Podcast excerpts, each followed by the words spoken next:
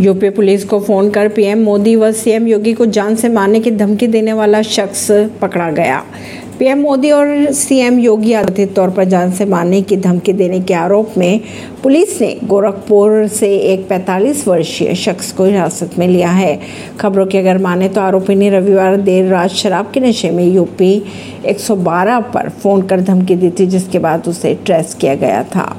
Phone पर मिली इस धमकी पर पुलिस ने तत्काल एक्शन लिया, जिसके बाद उसके फ़ोन नंबर के आधार पर उसकी लोकेशन निकाली गई।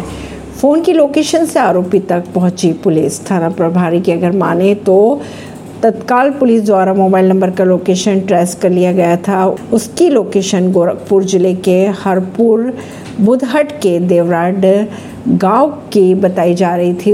खबरों की अगर माने तो पुलिस ने सोमवार ही संबंधित स्थान पर पहुंचकर फ़ोन करने वाले आरोपी व्यक्ति को हिरासत में ले लिया था। आरोपी का नाम संजय कुमार बताया जा रहा है।